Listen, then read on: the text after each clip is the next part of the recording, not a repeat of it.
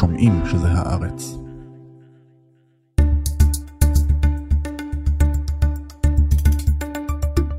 השבוע הפודקאסט של הארץ, כאן ליאור קודנר.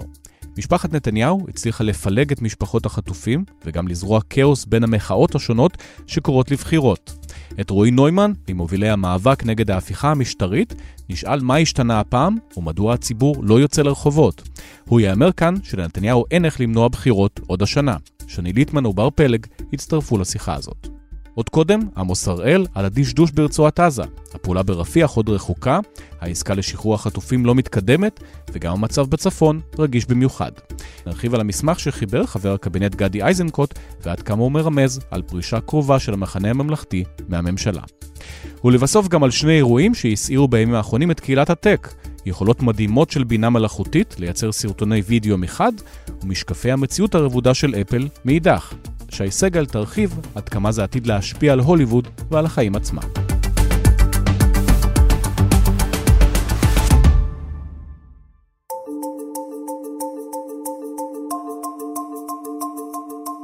שלום עמוס הראל. שלום ליאור. אז לא התראינו קצת יותר משבוע, השתנה משהו בשבוע הזה? לא באופן דרמטי, תראה, הסבל וההרג נמשכים בשני הצדדים, הלחימה עוד קיימת, אין פה פתרון נראה לעין. אבל האינטנסיביות בסך הכל בירידה, אתה לא רואה מהלכים גדולים של צה"ל, יש המשך הפעילות בח'אן יונס, ודגש על ניסיונות מצד אחד לאתר סימנים לחטופים, להגיע לסינואר, ומצד שני פשיטות נקודתיות, היום התחיל משהו באזור זייתון, זה מזרח העיר עזה. לא דברים גדולים במיוחד, ותמיד צריך לשים לב להיקף uh, הסד"כ, סדרי הכוחות. אם בשיא הלחימה בעזה היו ארבע או חמש אוגדות של צה"ל שפעלו בצפיפות גדולה על פני שטח לא קטן, מאוד מאוד אינטנסיבי, היום אתה עם uh, שישה צוותי קרב חטיבתיים, שזה בערך רבע מסדר הכוחות, כמעט כל אנשי המילואים יצאו. אנחנו במצב שונה. שלב ג' המפורסם שדיברנו עליו כל כך הרבה, הוא לגמרי, אנחנו לגמרי בתוכו. ורפיח שמדברים עליו כל כך הרבה, זה רק דיבורים כדי להגיד להלחיץ את החמאס, או שבאמת נערכים למשהו שייקח הרבה זמן? זה לא רק דיבורים, זה יכול לקרות, אבל זה לא בטווח הזמן המיידי. הרי שמענו את האמריקאים בעצם אומרים, אל תיכנסו לרפיח, ואם אתם בכל זאת שוקלים להיכנס, כדאי מאוד שתפנו משם את האוכלוסייה. 1.3 מיליון איש, יותר צפוף מכל דבר אחר שנתקלנו בו. מאז הוא אולי גם הקצין בגלל ההחלטה במועצת הביטחון, שאומרת לא לפעול ברפיח שהאמריקאים מנסחים. אז יכול להיות שנפעל בכל זאת בסוף, ויש פה בפירוש רצון למנף, לייצר לחץ על הקהילה הבינלאומית, לייצר לחץ על חמאס, כדי לחתור לאותה עסקה של שחרור חטופים, אבל בכל מקרה זה ייקח זמן. ראשית, כאמור, הפינוי של התושבים הפלסטינים, וזה אירוע גדול, אי אפשר לזלזל בו, אתה לא משנע היקפים כאלה של אוכלוסייה, בלי שזה כרוך במאמץ גדול, בלחץ, באיומים.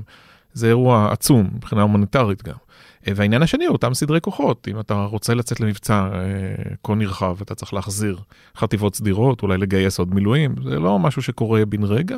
אני חושב שמתכווננים פחות או יותר לאפשרות שמתישהו סביב הרמדאן, במהלכו, בסיומו, ישראל תפעל שם, אבל זה ממש לא ודאי, וחלק מהכותרות בעיתונות היו באמת הלכו שניים שלושה צעדים רחוק מדי.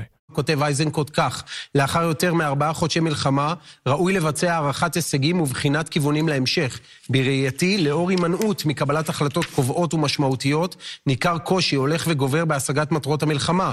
אני רוצה לצטט לך מסמך של גדי אייזנקוט, שהודלף לחדשות 12, לירון אברהם, שהוא מדבר על התקדמות המלחמה, בצורה מפורשת מדבר שישראל לא משיגה את מה שהיא רוצה, אין את הדיונים על יום שאחרי, אולי נעבור נקודה-נקודה. הדבר המשמעותי ביותר, לא מסיימים את המלחמה, לא מסיימים את האיום מעזה, ולא יודעים מה הולך לקרות. תראה, הייתי חותם על כל מילה, הוא מנסח את זה בצורה אה, מאוד אה, מורכבת, אה, עניינית, בלי רטוריקה גדולה. הוא מתאר את המציאות כפי שהיא, יש רק בעיה אחת, שגדי איזנקוט הוא שר וחבר קבינט המלחמה, הוא לא פרשן צבאי. הוא חלק מהסיפור הזה. נכון, הוא חלק מהסיפור. כרגע הוא לא מגבה את המהלך במעשים. יש לו ביקורת על שני דברים אה, עיקריים. אחד הוא החוסר המאמץ או חוסר היכולת כרגע להגיע לעסקת חטופים. הרושם שמתקבל מהסביבה של אייזנקוט זה שהוא לא משוכנע שישראל עושה הכל כדי להגיע לעסקה אה, בזמן הקרוב. זה understatement. כן, והעניין השני שנוסף על רקע סוף השבוע ותחילת השבוע הנוכחי, הוא פרשת הר הבית. אותה החלטה שמתקבלת בקבינט המלחמה, הפעם בהשתתפות חריגה של בן גביר. השר לביטחון לאומי דורש מגבלות רחבות על אה, ערביי ישראל, על תפילה שלהם בהר הבית בזמן הרמדאן. עכשיו, אה, אייזנקוט מבין, כמו שאתה ואני מבינים, זה לא איזה בקשה תמימה של בן גביר, כמו שהיה בקשות של סמוטריץ' אינן תמימות.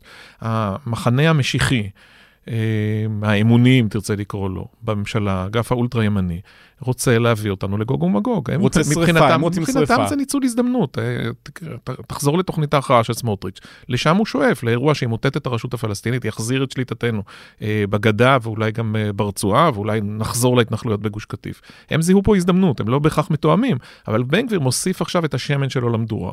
זה דבר שמאוד מקפיץ את אייזנקוט ואת גנץ, וראינו חילופי דברים שלהם עם נתניהו בדיון האחרון. הוא מנסה לחמם את ערביי ישראל, בן גביר כבר הרבה מאוד זמן, מתחילת 7 כן, באוקטובר, על, הוא דיבר על שומר חומות 2 לפני המלחמה וגם כשהיא פרצה. בינתיים זה לא קרה, לא הכל מפטריוטיות של ערביי ישראל, גם מתוך חשש באמת שלהם, שעלולה להיות פה נכבה גם בגבולות 67. אנשים מאוד מאוד מפוחדים. אה, אבל בינתיים ההתנהגות של הציבור הערבי בישראל היא מאוד מרוסנת, מאוד מתונה, ועושה רושם שזה לא מוצא חן בעיניו של בן גביר, שדי להוט להדליק את הר הבית. עכשיו, לא בטוח אפילו חוקית, היועצת המשפטית לממשלה כנראה הסתייגה בכלל מהאפשרות של הטלת מגבלות קשות על אה, אזרחי ישראלים. כן, אה, ולכן אני לא יודע אם זה בר ביצוע, וגם האמירה של נתניהו בסוף היא די מעורפלת. מה שקרה, שנתניהו אה, הוא לא הוציא אפילו סיכום דיון, זה הוקרא למשתתפים שיבחנו צעדים, ומהר מאוד הסביבה של בן גביר רצה החוצה לתקשורת. הדיון הסתיים ב-7 ו-20, אם אני לא טועה, ביום ראשון בערב. תוך, במהדורות של שמונה כבר היה ברור שבן גביר ניצח ושהולכים להיות צעדים אה, נגד הערבים הישראלים. היו הדלפות מאוד ממוקדות וספציפיות, כן. כי בן גביר הדליף, אבל זה לא המציאות. ויש גם הרבה זמן, אגב, עד הרמדאן במושגים ישראלים. יש עוד זמן, ומי שמכיר את נתניהו אומר בסוף הוא יגיע לאיזושהי פשרה, ובן גביר יקבל את חלקו, ומצד שני זה לא ידליק את העסק. צריך לזכור, נתניהו נכווה פעמיים, גם מנהרת הכותל כראש ממשלה חדש, ספטמבר 96, וגם פרשת המגנומטרים בקיץ 2017. בשני המקרים הוא כבר חטף בגלל הר הבית וראה איך אה, הארץ מתלקחת לו כתוצאה של הדבר הזה. בכל מקרה, אם חוזרים לאייזנקוט, אז בשני העניינים, גם בהקשר של המדיניות בעזה, אה, סביב אה, סיפור החטופים בעיקר, וגם בעניין של הר הבית, זה נותן לו סיבות טובות לפרוש. אבל הצד השני של העניין הוא שגם הוא וגם גנץ מבינים שאם הם פורשים, אז אותם בן גביר וסמוטריץ' כבר לא יהיו רק בקבינט המורחב, אלא יקבלו כיסאות בקבינט המלחמה, והם אלה שיחליטו. אז יש פה שאלה גם של אחריות. אני מניח שלמשל, הצמרת הביטחונית, ראשי מערכת הביטחון, מאוד מאוד לא רוצים שאייזנקוט וגנץ יפרשו. נתניהו, אני שומע מהפרשנים הפוליטיים, שייתכן שהוא שינה את טעמו וכבר נוח לו, הם מיצו את התועלת מבחינתו. מנסה לדחוק אותם החוצה אפילו. אתה, אתה, אתה רואה טפטופים של רעל, אתה רואה את המכונה חזרה לעבוד נגדם. אמ, אני לא יודע אם זה סופי, אבל אני חושב שהשעון החול הזה לקראת היציאה של המחנה הממלכתי, ושוב, אני לא פרשן פוליטי ולא מתיימר להיות, נראה לי שהשעון החול הזה התחיל לעבוד. מדבר אייזנקוט על חיזוק הביטחון האישי והחוסן הלאומי של אזרחי ישראל, זה לא קרה, בצורה מוחלטת הוא אומר זה לא קרה. זה כישלון אה, מוחלט גם שלו באמת. אה, זה כישלון של הממשלה, זה כישלון של מערכת הביטחון. התחלנו בדפיציט עצום, המראות הללו של ה-7 באוקטובר, השער הצהוב שנפרץ, האימהות והילדים שנרצחים בממ"דים, זה אירוע שייקח הרבה מאוד זמן להחלים ממנו. אבל uh, מה שהוא בעצם מאיר פה, ואחר כך יש לו איזה הערה עוקצנית או שתיים על הניצחון המוחלט, זה על הפער הבלתי נסבל בין הרטוריקה של נתניהו, שכל הזמן מבטיחה לך האופק מעבר לפינה, רק תסתובב, תעבור את הפינה הזאת ואתה תראה את הניצחון. והכובעים האלה שהיועצים שלו מסתובבים איתם, והחזרה הזאת בנוסח ארתור פינקלשטיין כל יום קודח לך את המסר של הניצחון המוחלט. לעומת המציאות בשטח שהיא יותר עגומה ויותר מורכבת. עכשיו, גם אייזנקוט לדעתי לא חולק על כך שלצבא יש הישגים, שבסוף המגרסה הזאת, המכבש הזה, קוטש את חמאס. לחמאס יש עשרות הרוגים בכל יום. אתה רואה את סינואר כנראה נמלט על נפשו שם בין ממערך בונקרים אחד לשני דרך המנהרות. אתה רואה את חמאס בלחץ גדול, יש הרס עצום ברצועה. האם זה מניב ניצחון אסטרטגי? כרגע לא, זה לא מתורגם לשם אה, בכלל. לדעתי, זה לוקח עוד זמן, יכול להיות שיהיה איזה רגע שנשמע את הקנק.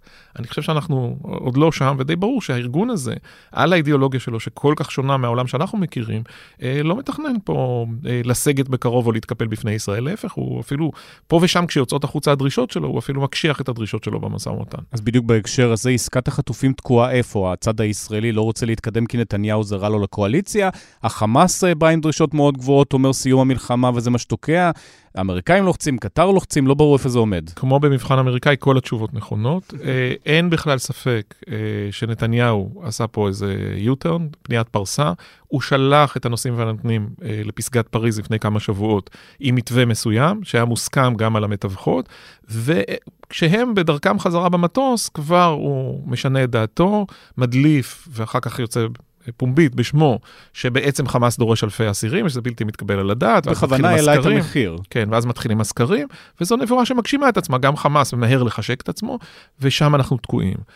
ועם זאת, גם חמאס תורם את תרומתו לעניין. חלק מזה נובע כנראה ממתחים פנימיים. הרי הייתה, אני חושב שזה קצת נופח, ואני לא בטוח שזה עדיין אה, אמין, אבל היה איזה פרק זמן, שבוע, שבועיים, שאבד הקשר הרציף של ההנהגה בחוץ עם סינואר. וכשסינואר לא מגיב במקום מחבור, אז אסמאעיל הנייה צריך לתפוס את המקום הראשון. הוא היה שמח לזה בנסיבות רגילות, פה הפחד מסינואר הוא מאוד גדול, ולכן כנראה אה, הנייה מקשיח את העמדות שלו ומעלה עוד דרישות, דרישות לגבי הר הבית והפסקת לחימה, דברים שהם non אה, starter אה, מבחינת ישראל. ואז אנחנו תקועים איפה שאנחנו תקועים. בכל זאת אתה שומע תסכול בצד האמריקאי ועוד ועוד ניסיונות. וויליאם ברנס, אה, ראש ה-CIA, שהוא גם דיפלומט אה, מאוד מנוסה בעברו, הוא האיש של הנשיא ביידן למשימה, הוא לוחץ על הצדדים, אני לא חושב שהסיפור אבוד לגמרי, יש עוד איזה פתח של תקווה. להתחלת השלב ההומניטרי. כרגע מדובר על אה, שחרור של 35 חטופים וחטופות, נשים, אולי חיילות, גברים מבוגרים, קשישים, חולים. זאת הקבוצה שיש ניסיון לשחרר אותה אולי לקראת פתיחת הרמדאן, אולי להבטיח תוך כדי הרמדאן הפסקת אש. זאת לא עסקה גדולה, אלא משהו נקודתי. עסקה בשלבים. התמונות עם, של עם... משפחת ביבס מאתמול זה נועד לזה? תראה, יש פה עניין כפול. האירוע עצמו של משפחת ביבס, הפלסטינים טוענים שהם נהרגו אה, בהפצצה ישראלית בנובמבר. אין לזה עימות, יש חשש כבד ש... משהו שם קרה. יש לא סרטון לא של האבא שמדבר כן, על זה כן, שנהרגו. כי הם אמרו לו, וגם חוזרים, אה, אה, חלק מהחטופות שמשוחררות, אה, תושבות ניר עוז, מדברות על כך שכפו עליו את, ה, את הסרטון הזה, שהם הכריחו אותו לצלם את זה, שהם בריסו לו את הבשורה, באמת באכזריות אין קץ. אבל אנחנו לא יודעים באמת מה קרה, החשד ההולך ומתחזק הוא שאכן קרה דבר נורא למשפחה, לאם ולשני ילדיה. הסרטון אתמול זה בעצם פורט על המיתרים הרגשיים. לצה"ל לא הייתה ברירה, הם הגיע אליהם המידע הזה, הם תפסו את זה כנראה באיזה מצלמת אה, רחוב, אבטחה של חמאס. ברור היה שמתישהו זה ידלוף החוצה, ולכן דני הגרי, דובר צה"ל, מנסה לשלוט באופן שבו זה יוצא, ומציג את זה החוצה באופן אחראי. בסוף זה פורט על איזה נימים רגשיים. זה משדר החוצה לחמאס, אתם צריכים לפתור את האירוע של המשפחה אה, הזו ולתת לנו תשובה. הם הגיעו בחיים אה, לעזה זה אחריותכם, אתם צריכים לתת לנו תשובה מה קרה שם, ובמקביל זה חלק ממינוף כללי סביב המשא ומתן. אני מניח שאנחנו נראה, אני לא יודע מה עוד יש לדובר צה"ל באמתחתו, אני מניח שאנחנו נראה עוד ניסיונות לנגן על העניין הרגשי, מה גם שישראל פה שוב בעמדת נחיתות. בשבועות הראשונים העולם עוד כאב את כאבנו. היום אנשים מסתכלים על ההרס בח'אן יונס ובעזה ושוכחים את הזוועות. אנחנו חיים אותן כל יום בתשע ורבע בערב, כל המהדורות חוזרות לימי ה-7 באוקטובר. ב-CNN אתה לא רואה את זה יותר, ובוודאי לא באל-ג'זירה. אז ישראל מנצלת גם את זה, ולקראת הם, שלבים אולי יותר מכריעים במשא ומתן, אתה תראה תרגילים כאלה של לוחמה פסיכולוגית ישראלית, שמשחקים עם מה שיש, מה שאתה יכול, כדי להשפיע ולייצר לחץ על חמאס. למרבה הצער, זה לא נותן תשובות על גורלם של בני המשפחה, ואני מזכיר לך שהיינו בסיפור כזה, להבדיל, בשבוע שעבר עם הסרטון של סינואר.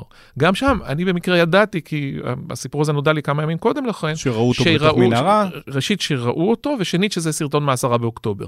אבל תשים לב שההדלפות הראשונות שיוצאות, יצרו איזה רושם שכאילו ראו את סינואר עכשיו. זה לא נכון. שמה זה אומר בכלל? מה זה משנה שראו אותו בעשרה באוקטובר? בעשרה באוקטובר זה, שוב, זה מייצר... אז ראו אותו עם כפכפים בתוך מנהרה. זה מייצר, זה מוסיף קצת מידע, זה קצת קוריוז, זה קצת הסחת דעת, ושוב, הצוואה הזאת, גם גורמי הדוברות לוקים בה, לא רק התקשורת. זה, זה מעניין. דיברת על זה, גם אתה, גם אני, דיברנו על זה. אה, צריך להעביר את הזמן גם באולפנים. כן, אתה סקרן, יש לו ילדים, הרי אמרו שהוא לא נשוי בכלל, הנה, יש גם אישה, ורואים אותו עם הכפכפים, אתה רואה אותו מאחורנית, אז איך מזהים? אה, קראו לזה אוזני הרשע. אה, יש לו איזה מבנה גולגולת קצת ייחודי, אז הבנו שזה הוא. מה זה אומר בסוף על מצבו? אז אחר כך כל מיני תועמלנים אומרים, הוא בורח כמו עכבר. בסדר, זה, זה די ברור שהוא מנסה לשפר את מצבו במחילות כדי להימלט מהפצצה ישראלית. הדבר הנורא פה זה שהניתוח המודיעיני לפחות אה, מעריך שהוא מסתובב עם חגורת מגן ישראלית, כלומר, חטופים מוחזקים מתחת לאדמה, וראינו בתנאים נוראים, ראית את המקומות שצה"ל חשף, בונקר שהוא הסתתר בו, ולצד זאת כלובים. שבהם הוחזקו אה, חטופים ישראלים, זה דבר נורא. אז מייצר, קודם כל זה באמת, עוד פעם, הזווית הזאת של הרשע שנחשפת בפניך, ושנית, אתה מבין את, ה, את הקושי הענייני, אפילו אם תעלה עליו, מה אתה עושה כדי להפריד בינו לבין אה, בני ערובה בנסיבות האלה. אבל שוב, אני חושב שכדאי להעיר, אה, דווקא בבמה שלנו בהארץ, אה, יש פה אכזריות בלתי נתפסת של הצד השני. כלומר, כשאתה חוזר לשירי ביבס וילדיה, אנשים, ילדון בן תשעה חודשים, ילדון בן ארבע, הם כלים מבחינתם באופן מוחלט. זה סחורה, מטבע עובר לסוחר, ואתה רואה את זה, מי, איזה ארגון מחזיק, יש עדיין גברים בני 85, שמוחזקים מתחת לאדמה כבר אה, ארבעה ארבע וחצי חודשים. זה האירוע וזה מי שאנחנו מתמודדים עמו. וצריך לזכור את זה גם כשלא מתעלמים לרגע, ובארץ בוודאי אנחנו לא מתעלמים מההרס והסבל שאנחנו גורמים בצד השני. מטח של כעשר רקטות שוגר הבוקר לעבר העיר צפת. הירי כוון לעבר בסיס צה"ל באזור. חלק מהשיגורים יורטו, אך אחת הרקטות נחתה באזור העיר, ובמהלך הסריקות בסמוך למקום הנפילה אותרה גופתה של חיילת צה"ל. בוא נעבור צפונה, שם מדי פעם יש איזו התלקחות כמה ימים, ואז זה קצת נרגע, ואז עוד פעם. מה קורה שם? תראה, האירוע שם מדאיג, אה, אין לו פתרון אה, בטווח הנראה לעין. שמענו אה, בלילה ציטוטים של עמוס הוכשטיין, השליח של הנשיא ביידן, שמנסה להגיע להסדר בין ישראל ללבנון, שהוא מדבר על ההתעקשות הזאת של חיזבאללה להמשיך בלחימה כל עוד האש נמשכת בעזה. אז בעצם, לכאורה יש לך פה מסלול לפתרון. אם נגיע להפסקת האש בעזה סביב הרמדאן, חיזבאללה ינצור את האש ואפשר יהיה להתחיל לדבר. בסוף, בהקזת דם הממושכת הזאת, ידה של ישראל על העליונה, יחס ההרוגים הוא משהו כמו אה, 1 ל-15, אה, אולי מתקרב ל-1 ל-20, בין הנפגעים שלנו לנפגעים שלהם. אבל יש... כמה זה עוזר עדיין הצפון אה, לא מנותק, משנה, לא... יש מפונים, כן, אי אפשר לחזור לחיים נורמליים והמלחמה נמשכת. זה בדיוק העניין. וגם החשש בשבוע... מטילים פתאום, אה, אומר נסראללה, נגיע עד אילת. הוא מסוגל לזה, זאת אומרת, יש לו את היכולת קיימת. עכשיו, שבוע שעבר אה, סיירנו, יניב קובוביץ' ואני, איזה יום באצבע הגליל, כתבנו על זה אחר כך. כשאתה עובר לא מהצד הצבאי, אלא דווקא מהצד האזרחי, אה, עם ראש המועצה וכיתות הכוננות, אתה רואה חבל ארץ, הוא לא חרב, אבל הוא נטוש. שממה מוחלטת. שם, כן, מי שנשאר שם, אתה מגיע למשגב-עם, מקלט משנות ה-70, ולמטה יש חמ"ל ואנשי כיתת כוננות, מילואימניקים בגילאי ה-30 ו-40 לחייהם. זה מה שכרגע מתפקד בקרקע. שהם יושבים שם למטה מחשש לטילי נ"ט. לא, הם גם, הם גם שומרים ויש גם אבטחה של הצבא, אבל, אבל זה מה שיש בקיבוץ, ויש אנשים שמנסים איכשהו לתחזק את, ה, את ענפי, ענפי המשק השונים. אבל זה המצב, אתה נוסע שם בכביש ואתה אומרים לך, טוב, אנחנו מגבירים מהירות עכשיו כי, כדי שהנ"ט של חיזבאללה לא ישיג אותנו, קשה להם לפגוע ברכב שנע מהר. עכשיו, זו, זו מציאות בלתי נסבלת בתוך, בתוך תחומי מדינת ישראל. אז ככל שידו של צה"ל על, על העליונה, ולמרות שהצד השני באופן די ברור לא מנסה להתחיל מלחמה כוללת, ראשית, המצב הנוכחי, אי אפשר לתחזק אותו לנצח, ושנית, הסכנה הזאת קיימת, כי עם כמה שנחזור על הקלישאה שאף צד איננו מעוניין ואסטרטגית, זה לא טוב לנו וגם לא טוב להם, וכנראה גם לא טוב לאיראנים, זה יכול לקרות בקלות, כי מספיק שאתה חורג לרגע, הנה, ראה אתמול, כלי טיס אה, אה, שלהם, לא מאויש שלהם, נופל שם איפשהו באזור אה, מחנה עמיעד. זאת אומרת, דרומה לצפת, צה"ל, התגובה הישראלית היא די נרגשת, ואז אנחנו מפציצים מדרום לצידון, הרבה מעבר לדרום לבנון, לאזור הביטחון הישן של פעם. שינוי ובקלות, כללי המשחק. כן, שינוי קטן, משוואות, תמיד מדברים על משוואות תגובה. אבל זה יכול בקלות לצאת לך מכלל, זה נשק, חלק מהכלי נשק האלה הם סטטיסטיים. חיזבאללה יורה כך וכך רקטות, ואחת פוגעת במקום הלא נכון, ופתאום חלילה הולכת משפחה והתגובה הישראלית היא אחרת. אנחנו ב... עדיין באותו מדרון חלקלק, אין משהו שעוצר אותנו לחלוטין, למעט ההבנה של המרסנים הכלליים אה, שפועלים על שני הצדדים, ואני לא בטוח שההצהרות עוזרות. אחת לכמה ימים, שר הביטחון גלנט או נתניהו אה, אומרים אה, דברים נחרצים ומאיימים על הצד השני, וביירות תחרב. בעיקר מגוחך. אני לא יודע, תראה, זה כנראה גם עובד במידה מסוימת כשאתה זוכר את התמונות של עזה, ובסוף שנינו מבינים שאם חלילה זה פורץ, יהיה הרס בקריות, יהיה הרס בתל אביב, יפגעו באתרים אסטרטגיים, וביירות כנראה תחרב והכפרים השיעים אה, יחרבו בדרום. זה שוב המשוואה. זה, זה שוב, זה מאות ואולי אלפי הרוגים אה, בשני הצדים בעורף, לא רק אה, חיילים או לוחמים של, של הצד השני. זה אירוע חמור וכדאי לנסות להימנע ממנו. איך אתה פותר את זה? אני לא פוליטיקאי, אבל יהיה, יש פה כאב ראש גדול מאוד לדרג הפוליטי, כלומר אין פה פתרון קל. מה שהצרפתים והאמריקאים מנסים לעבוד עליו הוא הרחקה של כוחות רדואן. עשרה קילומטר עשרה קילומטר זה טווח הנ"ט, זה הנ"ט החדש, הטילים החדשים שאיראן סיפקה להם, שבין שמונה וחצי לעשרה קילומטר, זו הסיבה לעשרה קילומטר כדי שלא כן, יוכלו לראות נ"ט. יש פה משהו, קרה פה משהו פרדוקסלי, הרי פינינו את האוכלוסייה בגלל חשש השער הצהוב, כי חששת מחדירה ופשיטה של רדואן מהטווח הקרוב, בעצם הזזת, רוב אנשי רדואן לא נמצאים שם כבר, בגלל המתקפות שלנו, אבל עכשיו אתה אומר, לא, אני רוצה יותר. אפשר להבין את זה, האזרחים אומרים לך בצד שלנו, אומרים, שתהיה רצועת ביטחון, יחזור צה"ל, יתכבד ויחזור לאותה רצועה המדממת שנטשנו בשנת 2000, בהחלטה של אהוד ברק, ישבו האוגדות שם ואנחנו נהיה בטוחים. העניין הוא שזה, מעשית, זה קשה לביצוע, לא בטוח שזה יתקבל על ידי הקהילה הבינלאומית, וזה כמובן יכול לעלות בשפיכות דמים עוד הרבה יותר גדולה מכל מה שחווינו עד עכשיו. עמוס הראל, תודה רבה. תודה רבה. פרסומת אחת, ואז על המחאה שחוזרת או לא חוזרת, מתי יהיו בחירות. מהתרוממות רוח ואושר צרוף, חגיגה של אהבה וטבע, לטבח בהיקף בלתי נתפס.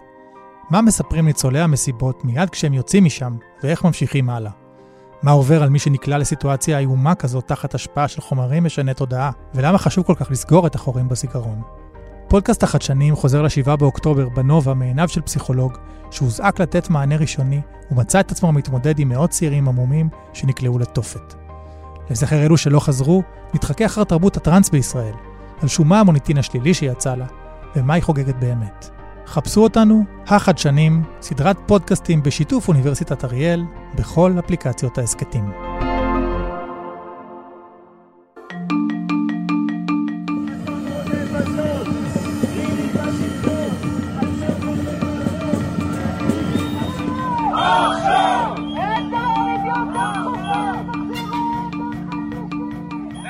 המחאה אולי חוזרת, אולי לא חוזרת, על כך נדבר בדקות הקרובות, וגם מה קורה עם משפחות החטופים. שלום אה, שני ליטמן. שלום. בר פלג. אהלן. ורועי נוימן. אהלן, אהלן. שני מתחילים איתך, הפילוג שקרה בין משפחות החטופים, מי עבד בזה? אני חושבת שמשפחת נתניהו עבדה בזה מהרגע הראשון, כמו שאנחנו זוכרים. מה שהיה נראה בהתחלה כמו uh, תסריט uh, לגמרי דמיוני, מבחינתי לפחות.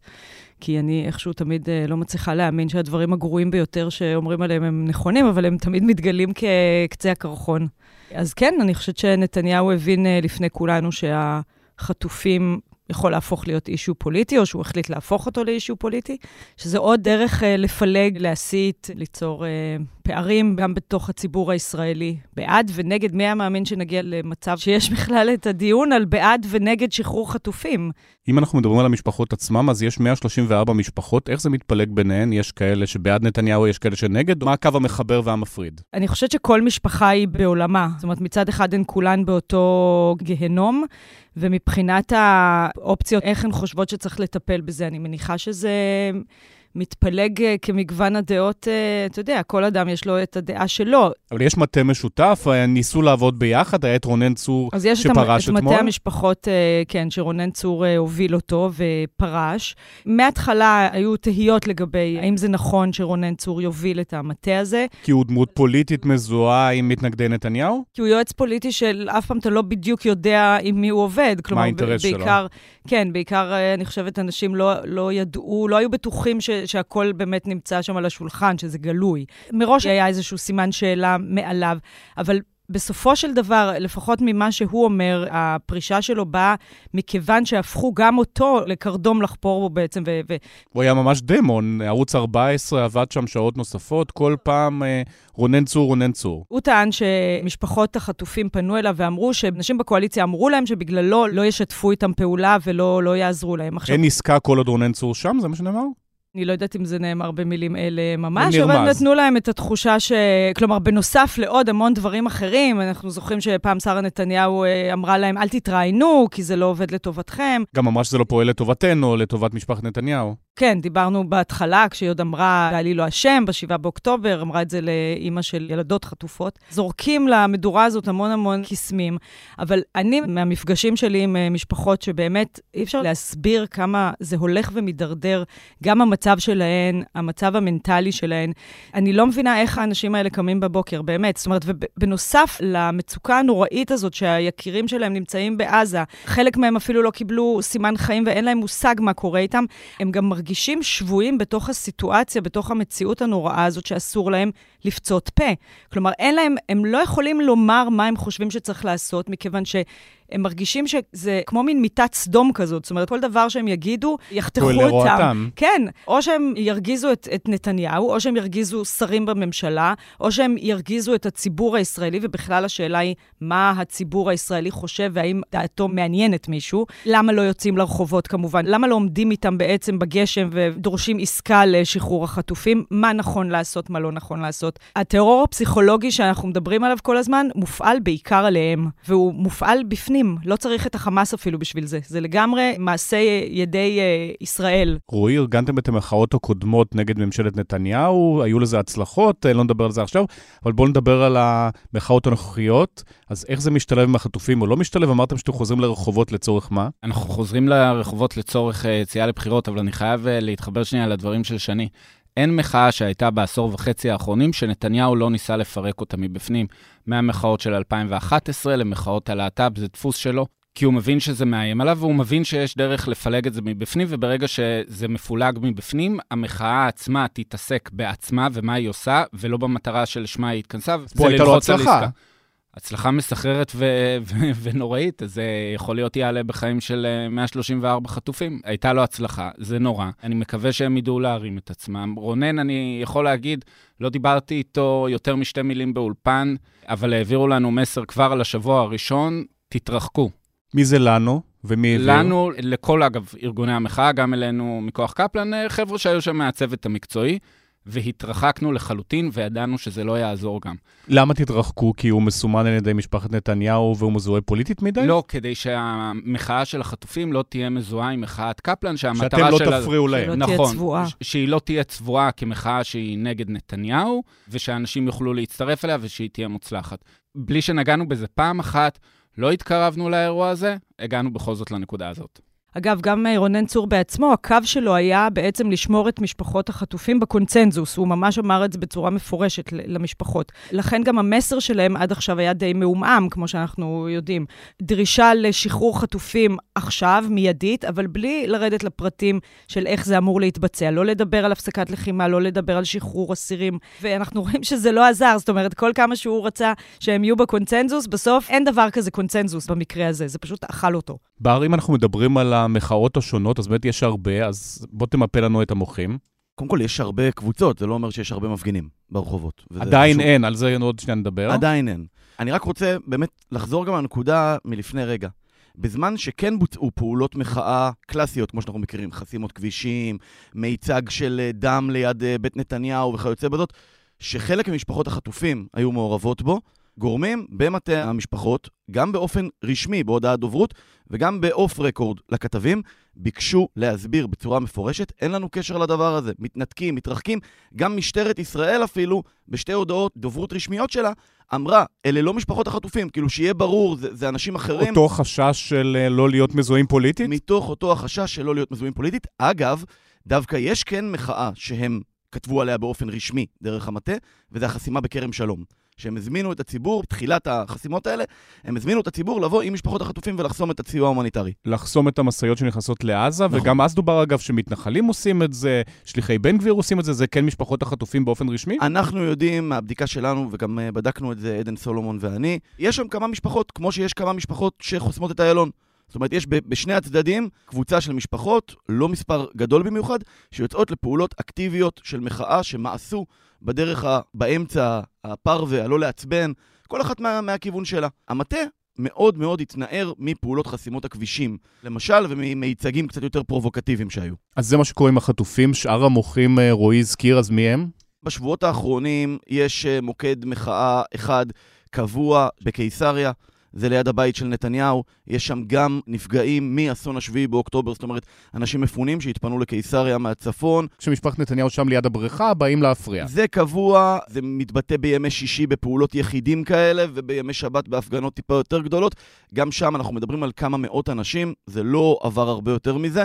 המוקד שם של קיסריה, גם משפחות החטופים ניסו להגיע אליו באחת השבתות, ואפילו בשבת האחרונה הם רצו להרים שם עצרת, זאת אומרת להעביר את העצרת מכיכר המוזיאון לשם, אבל המשטרה הרימה להם קשיים, והם החליטו לחזור לכיכר המוזיאון. זאת קבוצה אחת, דעתי זה המוקד הוותיק ביותר מבין המחאות של השבועות האחרונים. יש בנוסף את המוקד בתל אביב, מוקד הבימה. מי שעומדים מאחורי הבימה זה מה שנקרא מטה המאבק חופשי בארצנו, זה השם המלא שלהם. זה בעצם גוף שתכלל את המחאה נגד ההפיכה המשטרית. בגלגול הקודם שלה. ישבו שם בעיקר כל מיני גורמים שניסו לתאם בין הארגונים השונים, בין הפעולות שכוח קפלן למשל רוצים לעשות, לפעולות שבונות אלטרנטיבה רוצות לעשות, רק לתאם את הדברים, לטפל בכל הסוגיות של תרומות וכסף, שזה הדברים המאוד רגישים, ולסייע לארגונים, לכל מי שרוצה להוציא פעולה. זה מה שהם עשו אז. היום הם כבר, לדעתי, עשרה שבועות, התחילו ברוטשילד, בהפגנה קטנה, עברו להבימה, להפגנה טיפה יותר גדולה, אבל אנחנו עדיין מדברים על אלפים בודדים. אנחנו לא עברנו את גבול האלפים הבודדים. להערכתי, אני לא הייתי בכל ההפגנות כי הייתי במילואים, אבל להערכתי לא עברנו את העשרת אלפים איש באף הפגנה שם, בהבימה, ועכשיו הם עברו לקפלן. בתוך הקבוצה הזאת אמרנו, המטה זה מי שמארגן את זה, אבל הם כן מביאים אל הפרונט, המטה, אגב, זה גם דמויות שאנחנו מכירים מהעולם של המחאה, כמו משה רדמן ורן ארנבו. החבר'ה מהמחאה הקודמת נגד ההפיכה המשטרית. כן, אבל הם לא שמים את עצמם בפרונט. אתה לא תראה את השם מטה המאבק חופשי בארצנו, שאמרתי עכשיו, מופיע על איזשהו באנר. אתה לא תראה את uh, משה רדמן ואת רן ארנבו, שהם דמויות שכל מי שהפגין במחאה מכיר, לא תראה אותם על הבמה. הם נמצאים מאחורה, הם שמים בפרונט דמויות, גם מנפגעי השביעי באוקטובר, מפונים, משפחות שכולות, גם משפחות חטופים, היו איזה אחת, שתיים, שלוש שהגיעו לשם לנאום, אני מתכוון, בפרונט, וגם משפחות שכולות מהנובה וחיילים. זה המוקד הזה. הם עכשיו עברו לקפלן, רחוב קפלן, ששם יש מוקד קבוע. נקרא קפלן 22, הם שם בגדול מהשבועות הראשונים של המחאה, יש שם חיכוך עם המשטרה כל הזמן. במקביל יש עוד מוקד של מעל משפחות בירושלים, ויש עוד איזה עשרה מוקדים, אולי טיפה יותר, ברחבי הארץ, שהם בעידוד אותו מטה שאמרתי, והם עושים הפגנות שבועיות. זאת אומרת, אותם הכלים של הפגנת מוצ"ש הקבועה שהיו בעבר.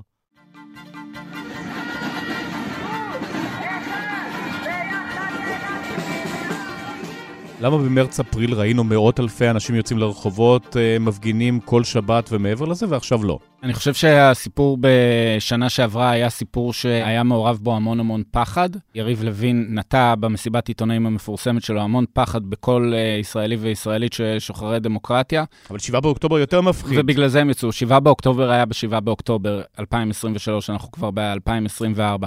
חושב שיש פה אירוע שהוא גם משולב עם זה שגנץ ואייזנקוט עדיין בממשלה, וגם שהפחד המיידי, המיידי עוד לא מוציא אנשים, בגלל שאנחנו עדיין במלחמה והאירוע עדיין מטופל.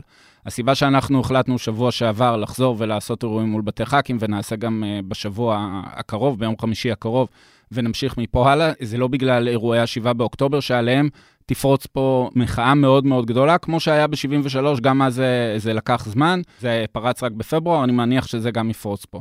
אבל מדברים על זה כבר הרבה זמן, אומרים אה, מאות אלפים יצאו לרחובות, בינתיים אנחנו לא רואים את זה. בגלל שאנחנו עדיין במלחמה, והציבור הישראלי צריך להגיד, עדיין לא שם, יש, אה, כמו שבר תיאר, חברות מאוד אה, נחושות שמבינות את הסיטואציה. הסיבה שאנחנו החלטנו לחזור זה דווקא בגלל מה שקורה עכשיו. אנחנו רואים איך המדינה מנוהלת מה-7 באוקטובר, אם זה טיפול במילואים, אם זה העובדה שלא מנהלים שום דיון אסטרטגי על היום שאחרי, ולמעשה יתקעו אותנו בעזה לשנים מאוד ארוכות, לטיפול בכלכלה, ראינו את הורדת הדירוג של מודי'ס, אנחנו רואים לאן הדבר הזה הולך, ואנחנו מבינים שצריך להפיל את הממשלה הזאת, לשים פה ממשלה שיש לה את אמון העם. צריך להבין את זה. לעם אין אמון בממשלה, זה לא עניין של הקפלניסטים או חבורה כזו או אחרת. בכל סקר שנעשה, מעל ל-75% רוצים בחירות, בין אם זה עכשיו, בין אם זה בסוף השנה. זאת אומרת, לממשלה הזאת אין בכלל אמון מהעם. אז חיפשתם פה סיבות למה לחזור uh, למחות בבית היער בסיבות? לא חיפשנו סיבות, הגענו למסקנה שאם אנחנו לא נצא לרחובות ונתחיל מאבק שיגרום להבאת בחירות, המדינה הזאת תלך למקומות רעים רעים מאוד. אנחנו עושים את זה בגלל מה שאנחנו רואים לפנינו, והפחד שלנו מהכיוון שהממשלה הזאת לוקחת אותנו. הנה רק דוגמה מהשבוע, התוכנית של בן גביר אה, להצית עכשיו אה, מהומות בהר הבית, אין שום דרך אחרת לקרוא לזה. אנחנו יוצאים בגלל זה, ואנחנו גם יודעים שכשיש מחאה ברחובות, זה גם גורם לממשלה להתנהג לפעמים בצורה פחות מופקרת. הדבר הזה שקורה עכשיו נועד להביא לזה שיהיו בחירות ושתהיה פה הנהגה שיש לה את אמון העם. שוב אני מחזיר אותנו ל-73. ב-73 היו בחירות אחרי המלחמה. וגולדה עדיין זכתה. גולדה זכתה, ורק אחרי זה פרצה המחאה. וזה, אני מניח, גם מה שיקרה פה. המפונים... שנתניהו יזכה? לא. זה אני לא רואה תסריט שזה יקרה. הבחירות, אה, יש להן תאריך, זה עוד כמה שנים, ואני לא מציע לעסוק בזה בתוך המלחמה. הדבר האחרון שאנחנו צריכים עכשיו זה בחירות ועיסוק בבחירות, משום שזה מיד יפלג אותנו. ואם יש דבר אחד שהחמאס מחכה לו, שנלך באמת למאבק פוליטי כזה, אנחנו צריכים כרגע אחדות, זה לא אמירה, זה לא ספין. אמר, יש בחירות אגב בעוד שלוש שנים, יש זמן. אז אמר. מה לעשות, נתניהו לא זה שהחליט מתי יהיו בחירות. צריך שיהיו 61 חברי כנסת שירימו את הידיים שלהם ויקבעו שיהיו בחירות. זה לא מבלבל אבל כל המחאות האלה פה, אלה באים מפה, אלה באים מפה, אלה באים משם. הציבור לא מצליח להבין על מה הוא מוחה, מתי הוא מוחה, איך הוא מתייצב, עם מי הוא מתייצב. קודם כל, מחאה זה לא דבר מאורגן כמו שכולם חושבים. זה לא שיש מטה שיושב ומחליט לכולם. יש המון מחאות, בדרך כלל יש איזשהו גוף שמנסה לתכלל את זה ולארגן ולדאוג שיהיה איזשהו תיאום. מחאות זה דבר ספונטני שבא מאנשים שרוצים לצאת למחות. זה לא, לאו דווקא עניין כלכלי אבל היה משהו פעם קמפיין. ברור, באפריל אה, אנשים התייצבו כדי שגלנט יחזור לכיסא שלו, ובסוף מכרו מכרו ונתניהו החזיר אותו. זה היה אירועים היה טקטיים. מאוד ברור. אתה מדבר על אירועים טקטיים שבגללם יצאו כמות מאוד גדולה של אנשים בערב מסוים. מסוים. והיה גם סיפור מאוד גדול, ששוב, מי שחיבר אותו היה יריב לוין. כרגע המטרה שלנו זה לדאוג שישראל תצא לבחירות בשנת 2024. ריאלי? זה ריאלי וזה חייב לקרות, כי אם זה לא יקרה, ישראל תהיה בתוך אסון מאוד מאוד גדול, שהאסון שאנחנו נמצאים בו עכשיו הוא עוד קטן לעומתו. שאיך אתה רואה שזה קורה? יש תוכנית, ומניסיון החיים שלי שאתה מתכנן תוכניות, בדרך כלל קורה משהו אחר לחלוטין. אני מאמין שזה מאוד תלוי ביציאה של גנץ ואייזנקוט מהממשלה. יהיה רגע בזמן שאנשים פשוט יבינו שהם צריכים לצאת להילחם על הבית שלהם. הם לא מרגישים את זה כרגע, זה קשור לזה שיש עדיין פעילות בעזה, פעילות אה, אינטנסיבית. זה מאוד קשור גם לזה שיש את עניין החטופים, שעם כל הרצון שלי באמת להעיף את הממשלה, הוא הרבה הרבה הרבה יותר חשוב, ואנשים נרתמים לזה, גם אם זה לא בלהגיע כל שבוע לכיכר, נרתמים לזה בהרבה דרכים. אני מאוד מקווה שהוא ייפטר בשבועות הקרובים, ואני מניח שזה יהיה גם עוד איזשהו ציון דרך בדרך למחאה שתפרוץ. בר, אני רוצה להשמיע לך מישהו שאתה מכיר. אני שם לב שיש מודעות ענק, מודעות ענק, באיילון, ברחבי הארץ. אני רואה אה, פרסומים באינטרנט, אני רואה פרסומים בכל הכלים, הדיגיטליים ואחרים, בשווי של מיליוני, אני חושב עשרות מיליוני דולרים. ואני רוצה לשאול, לא חשבתם לחקור את זה? לא חשבתם לבדוק מי עושה את זה? מאין זה בא? מהם מקורות המימון? לא מהי העמותה, זה נראה לי כמו עמותת קש. מי עומד מאחורי הכסף העצום הזה? שכולו הסתה, כולו ניגוח, כולו פילוג. הוא מדבר על uh, לשלוח את הכתבים, לנסות לברר מה קורה שם, מי מימן, מי נשן את הכסף, אז אנחנו שלחנו אותך, אז מי? יש לזה שתי תשובות. התשובה הקצרה היא גוף שנקרא ארגון לוחמי כיפור 73. אם נתניהו היה קורא הארץ, הוא היה רואה כתבה נהדרת של הילו גלאזר בדיוק יום לפני זה. אני מניח שהוא קרא. אני לא מבין את הקטע שלו לעשות את הדבר הזה. זה דווקא אבל... ברור, הוא רואה את השלטים שלו על איילון, כתוב אתה אשם, זה מפריע לו, בדרך לקיסריה הוא רואה את זה. התשובה הרצינית יותר לשאלה הזאת היא שכל השאלה הזאת זה תראו ציפור שנתניהו עושה. זה לא מעניין כשעומדים מולו עיתונאים בזמן המשבר הגדול ביותר שכנראה עברה מדינת ישראל, עם 1,200 נרצחים, 240 חטופים ו- וכל האלפים והרבבות שנפגעו מהדבר הזה, ואומר אני קורבן. ולכו תבדקו למה אומרים עליי אתה אשם. זה הבן אדם. זה שהתקשורת משתפת עם זה פעולה, זה נורא מתסכל, וזה שזה הפך להיות בכל מקום, התחילו לדבר על הנושא הזה, זה בדיוק מה שנתניהו רצה. הוא יודע שבבייס שלו, באזורים שלו, כשרואים קמפיין כזה עם הפרצוף שלו, עם אדום ושחור ואשם. זה מלכד את השורות. הוא מנסה ללכד את השורות בצד שלו, הוא מנסה לבוא ולומר להם, שוב, זה השמאלנים שנגדנו, וזה הכיוון שלשם הוא הולך, לצד קמפיין הניצחון המוחלט. לא יודע אם יצא לך לראות, אבל בימים האחרונים, שבועות האחרונים, מתחילה להיות כרזה חדשה של נתניהו, שמגיעה מהצד הימני, מהצד שלו. זה התחיל אצל כל מיני פעילים בטוויטר שמראים אפילו ממש תמונה מתוך בית דפוס. עכשיו כבר ראיתי את זה בהפגנה. נתניהו מנהיג לניצחון, ותמונה של נתניהו עם הקרמי ועם קסדה. זה אגב היה הקמפיין שהתחיל עם הרשות הפלסטינית שהוא לא ייתן לה להיכנס, אחר כך זה עבר קצת לדברים אחרים, עכשיו זה ניצחון. נכון, זה מה שנתניהו מנסה למכור לציבור שלו. זה בעיניי מגוחך. שאחרי אירוע כמו השביעי באוקטובר, מישהו פה במדינה יכול לדבר בכלל במונחים של המילה ניצחון, ואני אומר את זה גם כחייל מילואים לשעבר, גם אנחנו דיברנו על זה. מהו ניצחון בכלל? איך אפשר להגדיר את המונח הזה אחרי מה שקרה לנו? ועדיין, זה מה שנתניהו רוצה שנדבר עליו. השנים אנחנו חוזרים לחטופים, אז רונן צור בחוץ, מה עכשיו?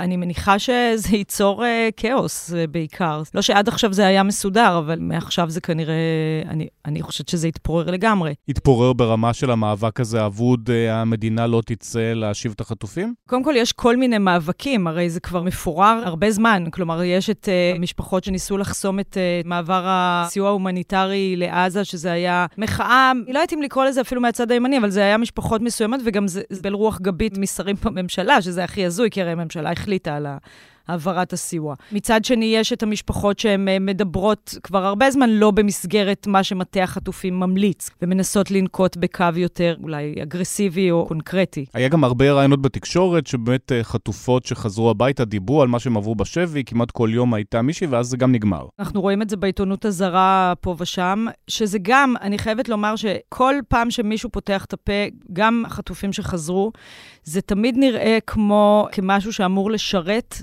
משהו. המשהו הזה זה לא שחרור של חטופים? כן, אבל השאלה היא באיזו דרך. כלומר, יש אנשים שחושבים שאולי הדרך הכי טובה זה לזעזע עם סיפורי אונס. לא נעים לי לומר את זה ככה, אבל יש אה, בחורה מאוד מאוד צעירה, כמעט ילדה, שהיא זאת שבדרך כלל מדברת על זה, שזה בפני עצמו, זה כבר דבר מוזר. כמובן שלדבר עם החטופים זה כרגע מן הגביע הקדוש של אה, כל עיתונאי, כולם רוצים לראיין אותם ולשמוע מה הם עברו, ובאמת כל אחד מהסיפורים האלה הוא סיפור מדהים ועולם ומלואו. כל הזמן הייתה תחושה שבאמת מאחורי זה יש גם את המטה ש... מכוון אותם מה לומר, מה לא לומר. לא ברור אם זה עובד לטובת העניין או, או לא, ואת מי זה משרת, האם זה משרת את נתניהו, האם זה משרת את החטופים. כלומר, באמת המון המון סימני שאלה. אני מרגישה לגמרי בתוך אה, איזה לימבו, באיזה סרט אימה דיסטופי, שאנחנו לא יודעים למי להאמין, מי דובר אמת, למה אנשים אומרים את מה שהם אומרים. ואם אני מרגישה ככה בתור אדם מבחוץ, אני רק יכולה לדמיין איך המשפחות עצמן אה, חשות, זה פשוט סיוט. כל הכאוס הזה לא משרת בסוף את נתניהו? כל כאוס בכללי משרת את נתניהו, כי כשיש כאוס, נתניהו מצליח לחלק אותו למחנות, וזה תמיד מה שמשרת אותו. הוא בעד הניצחון ומפריעים לו. הוא תמיד הניצחון, זה מה שהוא מנסה למכור. הרי לא יהיה רגע בשנים הקרובות שנגיד, וואו, ניצחנו, קיבלנו כל מה שרצינו, או העולם הפוך, עכשיו מושלם. הפסדתי, אני מודה בטעות, אני אשם. אבל תמיד זה נתניהו, ומי שנגדו הוא החמאס, או הוא הקורונה, או כל פעם משהו אחר שמאיים על הציבוריות הישראלית. זה פשוט ככה, זה תמיד ככה גם היה עם מחאות. הוא ראש ממשלה 20 שנה, אז גם באופן נכון, טבעי הוא ראש הכל זה. נגדו. אבל רועי נוימן שיושב פה, שהרים אי אלו מחאות בחייו, או היה מאחורי אי אלו מחאות בחייו, כונה, לא באופן אישי, אבל על ידי נתניהו, בשורת שמות לאורך השנים. לא חשבת שהוא אוהב אותו. לא חשבתי שהוא אוהב אותו, אבל אצל נתניהו, בתוך העולמות האלה של דברים שיכולים לערער אותו מבחינה ציבורית, זה תמיד בסופו של דבר, מי שלא איתי, הוא נגד המדינה. איזה שמות אגב? היה מפיצי מחלות, אנרכיסטים כמובן. התחלנו בסושי והנרגילות באי שם סושי והנרגילות, ב-2011. בסדר, ב-2011. עברנו לאנרכיסטים. סושי חזר בחסות אליהו אה, יוסיאן, לא? נכון, פה נכון. אוכלים סושי, שם אוכלים חומוס. היה אנרכיסטים, והיה מפיצי מחלות, והיה שורפי אסמים, והיה כל דבר אפשרי, היה עגלה, נפולת של נמושות. אם יש משהו שלמדתי במחאות לאורך השנים, זה שברגע שמחאה, וזה אני חושב מה שקורה קצת עם החטופים, מתעסקת במה יחשוב או מה יגיד הצד השני ואיך הוא יגיב לזה, זה רגע שהמחאה נכשלת בו. מחאה צריכה להגיד את מה שיש לה להגיד, ולא לחשוב אם זה יתקבל טוב בצד השני או יתקבל רע בצד השני.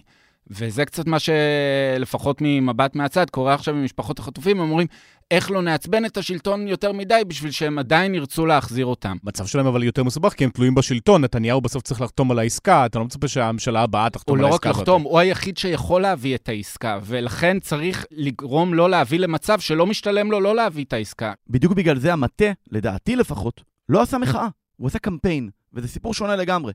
זאת אומרת, המחאה הגיעה מכל מיני, באמת, גם אנשים פרטיים מתוך המשפחות שנמצאים בשער בגין, וגם מ... למשל, אתמול היה הפגנה בירושלים של מחאת הנשים למען החטופים.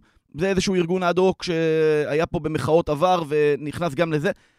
המטה עשה את הקמפיין, את ה-Bring them home, את הצהרות בכיכר. וזאת השאלה באמת, אם אה, במובן הזה, האם רונן צור הועיל להם או הזיק להם? כלומר, זה היה הקו. הקו היה לנהל מין קמפיין, ראינו שירים ומיצגים ומיצבים וכל מיני אירועים בחו"ל, ומראש התחושה הייתה ש... זאת אומרת, לא רק שנתניהו הוא היחיד שיכול להביא אותם הביתה, אלא שהוא גם זה שיבחר את מי להביא הביתה. כלומר, אם אתה תבלוט יותר מדי כמישהו שמעצבן או נגד נתניהו, אז אולי הילדים שלך לא יחזרו הביתה, יורידו אותך לתחתית הרשימה. שרה תוריד אותך מהרשימה, כן. תגיד אותה לא משחררים. כלומר, זאת הייתה, זה עד כדי כך הגיע לרזולוציות כאלה, ואני חושבת ש... המטה, למרבה הצער, מטה המשפחות, עם כל הכוונות הטובות, אני חושבת שהקו שלו לא היה נכון מההתחלה. הפשרנות הזאת וה- We are the world, כאילו זה, אנחנו עכשיו באיזה משהו, לא יודעת מה, לקראת Christmas, אה, לא שירת אותם בסופו של דבר, זה רק הלך את חושבת שצריך ללכת לחסום כבישים, לשבת על איילון ולהגיד זה לא מתפנה עד שהם לא משוחררים? אני אגיד עכשיו בדיוק את הדבר ההפוך. אני חושבת שאני לא יכולה להגיד למשפחות מה לעשות, כיוון שבאמת הם במצב שאני לא יכולה להבין אותו. אז כל עצה שנותנים להם היא מראש בלתי ישימה, אבל אני חושבת שהישראלים, כלומר, אנחנו, הציבור הישראלי, בהחלט צריך לצאת לרחובות ולחסום כבישים ולהבעיר צמיגים וכל מה שמשטרת ישראל אוהבת uh, שאנחנו עושים. ולמה זה לא קורה? למה זה לא קורה? כי זה לא רק שנתניהו עשה את כל מה שאמרנו לפני רגע ומתייחס כאילו מה שחשוב זה הניצחון שלו, הוא הצליח לשכנע חלקים גדולים עדיין, למרות שבסקרים נראה שאין לו תמיכה. אנחנו רואים שעדיין חלק גדול מהציבור הישראלי חושב, א', שעסקת חטופים היא דבר לא נכון, שהוא מסכן אותנו. המחיר גם, שאלת המח... המחיר היא שאלה כן, משמעותית. שאלת המחיר היא שאלה משמעותית, וזה גם איזה מין סוג של קונספט שמטפטפים לנו אותו. איך נשמור על ביטחונם של ישראלים בחו"ל, אם uh, נשחרר אסירים ואם uh, נראה שהחטיפה במרכאות uh, משתלמת לצד השני. יש המון תשובות על הדבר הזה, גם נושא המשך הלחימה כדרך היחידה לשחרר את החטופים, גם על זה אפשר להתווכח, אבל אני חושבת שבציבור הישראלי השאלות האלה הן אמיתיות. אנשים רוב הישראלים לא חושבים שהדבר הנכון כרגע הוא לשחרר חטופים בכל מחיר. זאת האמת העגומה. הציבור הישראלי עייף, נורא, נפשית. ואני אתן פה סקופ קטן שלא פורסם עדיין בשום מקום רשמי. בשבוע של השביעי באוקטובר, העיתון הזה היה אמור להוציא חוברת קטנה של צילומים, נהדרת, שאמורה לסכם את המחאה. כבר הדפיסו אותה אפילו. מה זה הדפיסו אותה? יש עותקים בודדים לאספנים. הדפסנו אותה, הכל היה מוכן, בסוף זה נגנז. למה אני מספר את זה? כי באחת מהיציאות שלי מהמילואים אני פוגש מישהי שהיא מפגינה פשוטה, לא מארגוני המחאה, לא מכלום. ואני מראה לה, כי לקחתי לעצמי עותק הביתה, אני מראה לה את החוברת, אומרת לה, זוכרת שסיפרת לך אז שהייתי עסוק? הנה, תראי. היא פותחת את החוברת, מסתכלת על התמונות מהמחאה, מתפרצת בבכי. מתפרצת בבכי, אמיתי. עכשיו, אנחנו היינו חודשיים אחרי השביעי באוקטובר, חודשיים וחצי, והיא אומרת לי, אני לא מאמינה כמה עברנו בשנה הזאת. כעם, כחברה, כבני אדם. כמה עברנו. וזה לא מישהי שהלכה ושרפה צמיגים. זו המפגינה הפשוטה, היא גם לא uh, צעירה במיוחד. והיא התפרצה בבכי. הקהל בישראל, ואני שומע את זה גם מחברים שלי שאני מכיר שהפגינו נגד ההפיכה. קשה להם. הם גם לא מרגישים בנוח עכשיו לצאת להפגין, כשיכול מאוד להיות שעוד שעתיים יהיה איזה הותר לפרסום של כמות הרוגים שתזעזע את המדינה, או אפילו רק הרוג אחד. הקהל הישראלי, קשה לו, הוא עייף. עד שהמלחמה לא תיגמר, וזאת שאלה מצוינת, מתי ואיך, עד שזה לא יקרה, אני לפחות לא רואה פה יציאה המונית לרחובות. אני חושב שמה שקורה היום, במקרה הטוב, מייצר גרעין מסוים לעבוד איתו בהמשך. רועי, תן לנו לו"ז פוליטי, אולי אופטימי לסיום. מושב הכנסת הקרוב נגמר בתחילת אפריל. אנחנו ננסה לעשות מאמץ לפרק את הכנסת הזאת. צריך להזכיר, צריך חמישה ח"כים מהקואליציה, ששלושה אנחנו יודעים שפחות או יותר שם, וזה עניין של טיימינג, זאת אומרת, העניין הוא לא רחוק. לא, אופיר אקוניס נוסע לניו יורק, אז אחד ירד. אופיר אקוניס, לא סתם קראו עליו את כיכר השפן. הוא השפן הכי גדול, הוא הבן אדם האחרון שהרים אצבע נגד נתניהו. אז מי זה השלושה? השלושה זה גלנט, אדלשטיין וברקת, כל אחד אותם מהסיבות אנשים שמדברים. עליהם כבר הרבה זמן. הרבה זמן, אני לא חושב שהם אה, נמצאים שם כרגע, אנחנו ננסה להסביר להם אתה בצורה באמת ציבורית. מאמין שהם יצביעו נגד? אנחנו כבר שנים מדברים על זה. מה זה אתה נגד? זה לא נגד, זה להצביע ללכת לבחירות. זה אתה לא באמת זה לצאת לבחירות. כל אחד מהאינטרסים האישיים שלו, לא מתחושת אחריות לאומית לצערי הרב, אני באמת אומר את זה, אני לא חושב שנשארו ב-64 האלה יותר מדי אנשים שיש להם איזושהי אחריות לאומית. מהאינטרסים שלהם כן. אני מניח שפירוק הממשלה עצמו יגיע בסופו של דבר מנתניהו, שהוא יראה שיש את החמישה האלה, הוא ירגיש את הפרנויה שלו חוזרת, ככה הוא פירק את הממשלות שלו ב-2013 וב-2015 וכן הלאה. אבל פה הוא רואה את הסקרים, אה, לפי הסקרים, אה, גג, גג, גג 18 מנדטים נכון לכרגע. וגם הוא יודע שהדבר הכי נוראי שיכול לקרות לו זה שיפרקו לו את הממשלה מעל הראש. הוא יעדיף להיות זה שיוביל את ישראל לבחירות בשביל, אם כבר, הניצחון הגדול שהוא יביא לעצמו בבחירות ולעם ישראל אחרי הבחירות. זה הנרטיב שאנחנו רואים, הנרטיב השקרי שאנחנו רואים כרגע. אני מאוד מקווה שזה יקרה במושב הזה. אם לא, תהיה לנו עוד הזדמנות במאי-יוני להפיל את הממשלה, ושם אני כבר מאמין שזה יקרה. 2024 תהיה שנת בחירות. בטוח? חותם על זה? חותם על זה. זה מוקלט. אני נודע בלתת תחזיות לא מוצלחות בפודקאסט הזה, אני זוכר. הפעם, הפעם היא תהיה מוצלחת. רועי נוימן, שני ליטמן ובר פלג, תודה רבה. תודה. תודה.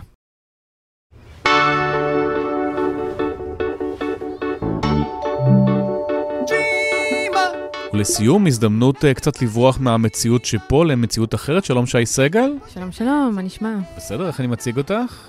אה, אני יוצרת טכנולוגית, אני אה, עובדת בחברה שנקראת ReSight, סטארט-אפ, אנחנו מתעסקים במציאות רבודה. אני כזה נמצאת על התפר שבין uh, עיצוב לטכנולוגיה, מפתחת משחקים, מרצה בשנקר. עבדת כן. בעבר בדיגיטל של הארץ, אז מפה אנחנו בעבר, גם אה, מכירים, כן, כן, בעבר אבל... לא רחוק. כן. נכון, בעבר הלא רחוק. והפעם אנחנו מתכנסים לרגל זה שאת ניסית את ה Vision Pro, מכשיר של אפל, שאומנם עולה המון המון כסף, נדבר על זה, אבל כן מאפשר לברוח לאיזושהי מציאות אחרת, והביקורות אה, די אוהדות. כן, הייתי עם זה חמש דקות על הפרצוף, כאילו זה לא באמת הרבה זמן. ההדסט שלי נמצא בדרך, עכשיו ממש ברגע זה במטוס, בדרך אליי. 3,500 דולר, 3,500 דולר אה, מחיר אה, ראשוני. בלי כל מיני תוספים, בלי עוד בלי בטריות. תוספים, בלי uh, מישהו דיבלופר, uh, צריך גם, גם איזושהי רצועה כזאת כדי שאפשר יהיה לחבר את זה למחשב. עוד מיני- 500 דולר, עוד uh, 400, ואז אני שם את זה על הפרצוף, ומה? ולא קורה שום דבר שלא קרה גם קודם. אבל זה לא לגמרי נכון. כלומר, הטכנולוגיה הזאת קיימת הרבה זמן, uh, אני מכירה אותה היטב, אני עובדת איתה ביום-יום. Um, השינוי הגדול הוא בעיקר בשני כיוונים. אחד, מרקטיאלי, כלומר זה אפל, אז קרה משהו גדול, גם אנחנו בתעשייה חיכינו לזה המון המון זמן. איזושהי שחקנית משמעותית שהביאה את האייפון. שגם יש השוואות לאייפון, עכשיו מביאה את זה לציבור הרחב, נכון שלא לכולם יש 3,500 דולר, אבל אולי הדור הבא יעלה כבר 1,000 דולר ואנשים יקנו. אפשר להגיד שזה קצת כמו אה, ניסוי. כאילו, טים קוק אמר בעצמו לפני כמה ימים, אה, לא ציטוט אה, מדויק, אבל הוא אמר, זו הטכנולוגיה של המחר היום.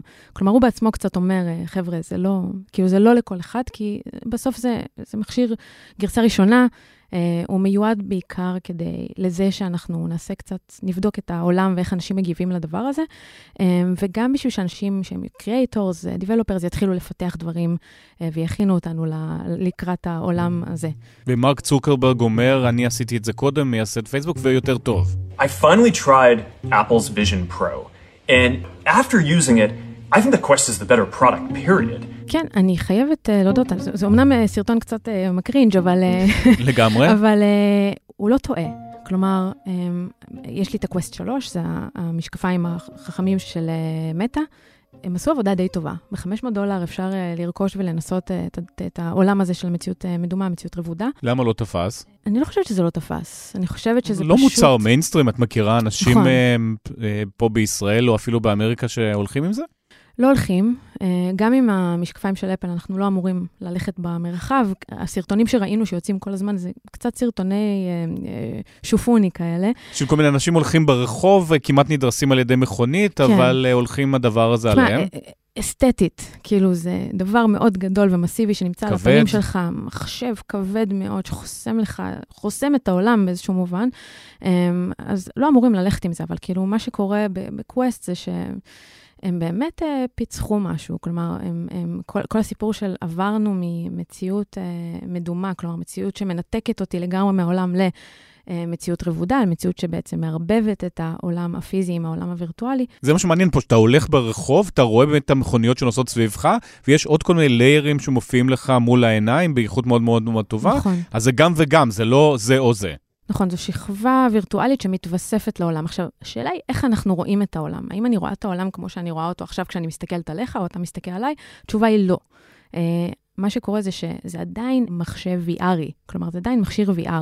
Uh, אלה מסכים שיושבים לנו על העיניים, הם כל הזמן משדרים את מה שהם מקליטים. זה לא משקפיים, זה לא אופטיקה. אוקיי? זה לא שאני רואה... זה מצלמה שמצלמת, מצלמה מצד אחד שמצלמת, משדרת את מה שהיא משדרת מצלמת, את מה שהיא מצלמת, ו... ויש עוד ליירים על זה. בדיוק, אה, ולכן אה, יש עיוותים. יש עיוותים בצידי העיניים, יש אה, בעיה עם ה-field of view, כמה אני רואה, כמה שדה הראייה שלי, כמה הוא רחב. יש פיקסול כזה. עכשיו, הטייק של אפל זה שהם עשו את זה מאוד מאוד טוב, כלומר, הרזולוציה הרבה יותר גבוהה, יותר נוח לשים את זה, כי זה כבר עברנו מסוג של כזה משהו מאוד כבד למשהו קצת פחות כבד, משקפי סקי כאלה. וגם האינטראקציה. מה אה, זה טוב באמת? קודם כל, היא מעניינת, היא, היא תדרוש מאיתנו לכוות את המוח מחדש. אבל מעניינת לך בתור מפתחת משחקים, או לנו בתור אנשים שיושבים בבית משועממים? זאת שאלה טובה, זאת שאלה שאין לה תשובה אחת טובה. Um, יש שתי אינטראקציות עיקריות. אחת, אני יכולה לעבוד עם הידיים בשביל לעשות טאפ, להיכנס לדברים כמו שאנחנו עושים Enter או עם העכבר, קליק. Um, ועם העיניים, העיניים זה בעצם היכולת שלי לזוז במרחב. Uh, הם עוקבים אחרי העיניים שלי, שזה משהו ש... שאנחנו צריכים uh, לדון בו. העיניים בעצם כמו הסמן של העכבר, והידיים הם בעצם כמו ה- tapping, להיכנס פנימה לדברים. Um, אז, אז זה, זו אינטראקציה מעניינת, הייתי איתה ממש, כאילו עשיתי את זה ממש חמש דקות, זה מוזר. כלומר, יש uh, ממש מחקרים שמראים שיש חוסר סינכרון בין העיניים ל, לידיים, ולכן יש בזה איזו מוזרות כזאת. אני חושבת שנוכל להתרגל לזה, אבל יש בעיה אחת ש... העיניים עובדות הרבה הרבה יותר מהר ממה שאנחנו מחליטים אה, לעשות כשאנחנו מחזיקים למשל עכבר. כשאני מחזיקה עכבר, אני, לפני שאני מזיזה אותו לגמרי ומחליטה ללחוץ על משהו, אני חושבת על זה רגע. כשאני עובדת עם העיניים, אני לא חושבת. אני, העיניים הן הראשונות לזוז. אז יש פה איזו מוזרות. אני מניחה שלאט לאט זה ייפתר בכל מיני דרכים אה, של פיצויים, לעשות דיליי קצת. אה, ועוד דברים כאלה ואחרים. אני לא בטוחה שזו אינטראקציה שתתאים לכל סיטואציה, לכל use case. אבל איזה אינטראקציות אנחנו כן מדברים עליהן? בעבר דיברו נגיד רכבת הרים, זה הדוגמה הקלאסית, כן. שאתה עולה ועובר את החוויה הזאת, או כדור פורח, כל מיני דברים כאלה. זה כן מגיע לחיי יום-יום, למשל, אה, פעם הבאה, במקום להזמין אותך לאולפן, אז אולי תראי אותי במשקפיים מהבית ונדבר ככה? אז כן, אז יש כל מיני סוגים של אינטראקציות אה, שנוכל לעשות במרחב הפיזי. עכשיו, אפשר לקחת את זה לשני כיוונים. עד היום דיברנו על או סימולטורים, אה, כלומר, אני במטוס, אני יכולה להרגיש יחסיות מטוס, אני יכולה להתאמן, אני יכולה לעבוד על, על איך לנתח אנשים כשאני אה, כרופאה, אה, אני יכולה לדבר על חינוך, על תיירות. אלה, אלה כאילו היו סקייסים היותר נפוצים שהיו עד היום. בצד השני היה את העולמות הקסומים יותר. הפוקימון שזה- תמיד היה הדוגמה הקלאסית, אה, לא במשקפיים, אבל בטלפון ומציאות אוגמנטד ריאליטי, שיכולת לתפוס את הפוקימון בעולם האמיתי. נכון, אז יש את החלקים שהם יותר גיימינג, אה, קסמים, יצירה, אומנות. אה, זה שני, שני, שני קצוות שקצת אה, אולי כל אחת מהחברות לקחה איזשהו צד פה, ויהיו הרבה דברים חדשים. כלומר, זה החלק המרגש. למרות שמדברים על זה כבר הרבה מאוד שנים, וגם נכון. פייסבוק דיברה על נכון. זה שזה מגיע, מגיע, ולא הגיע. לא הגיע מ... מהרבה סיבות. אה, קודם כל, אני חושבת שזה היה לאורך השנים טכנולוגיה באמת של חבר'ה מאוד ווירדוס ומוטלים בספק. גיקים אנשים שאני מוזרים. מאוד מאוד אוהבת. זה היה נישה, זו הייתה נישה, ואנחנו עכשיו נמצאים באיזשהו ניסיון כזה להוביל, שהדבר הזה יתאים גם להורים שלנו ולילדים שלנו ו... אה, ולכל אדם. אה, זה ייקח עוד זמן, זה ייקח עוד זמן. אה, אני מדברת על זה שאני אוכל, כלומר, כשאני רואה את זה ב vision שלי, אני מדמיינת שאני הולכת בשדרות רוטשילד, ואני יכולה לחוות, במובן מסוים, זה קצת יומרני להגיד את זה, אבל לחוות את האינטרנט בגוף שלי. זאת אומרת, במקום להסתכל כל הזמן על הטלפון וללכת ככה עם המסך מבט. מול העיניים, להשאיר מבט, אבל במבט את לא רואה את שדרות רוטשילד, את רואה הרבה דברים על שדרות רוטשילד שהמחשב מביא לך. נכון, אני רואה את סדרות רוטשילד, אבל אני רואה גם איזשהו פרח וירטואלי ש... איזושהי אמנית אה, שתלה ליד ספסל, והוא מסתלסל סביב הספסל, והוא גדל מדי יום, ואז באים אה, כל מיני דבורים אה, וירטואליות שחגות סביבו, ואז אני לומדת משהו על הדבורים האלה. אני רואה את העצים של סדרות רוטשילד, והעצים האלה נושמים, ויש לי איתם אינטראקציה, ופתאום אני שמה לב אליהם. אני יכולה להיות באינטרנט, שזה כאילו קצת מה שאפל מכוונת אליו. המהלך הזה הוא בעיקר בשביל שהיא תוכל להגיע יותר בקלות, יותר כזה בסמוטנס לאנשים שהיום משתמשים במחשב. Um, אני רואה משחקים. להיות פרסט פרסן מחוויה כאילו משחקית בעולם האמיתי. ואתה מדבר על פוקימון גו, פוקימון גו באמת כאילו פיצחה משהו אה, בצורה כאילו חסרת תקדים. אף אחד לא הצליח אה, לחכות את זה מאז. אף אחד לא הצליח לחכות את זה מאז. הם באמת לקחו כאילו איזה תוכן שהוא אהוב על הרבה מאוד אנשים, אה, ילדים, אה, ו, ורכבו עליו, כשהמטרה מאחורי זה הייתה בעצם, בלי שאנחנו יודעים, שיהיה להם מיפוי תלת-ממדי של העולם, כי כל, כל בן אדם שיש לו אה, מכשיר והוא רודף אחרי פוקימונים, הוא בעצם אה, ממפה את העולם בשביל אפל. שם הכסף. שם הכסף, שם הדאטה. אז אה, יש איזה מרוץ שמתרחש מאחורי הקלעים, שהוא מעבר למה, לעולם הקסום הזה שאני מתארת, או לחוויה של spatial computing, של מחשב מרחבי. איפה את מעבירה אבל את הקו בין מציאות לבין דמיון בעולם כזה? זאת שאלה טובה.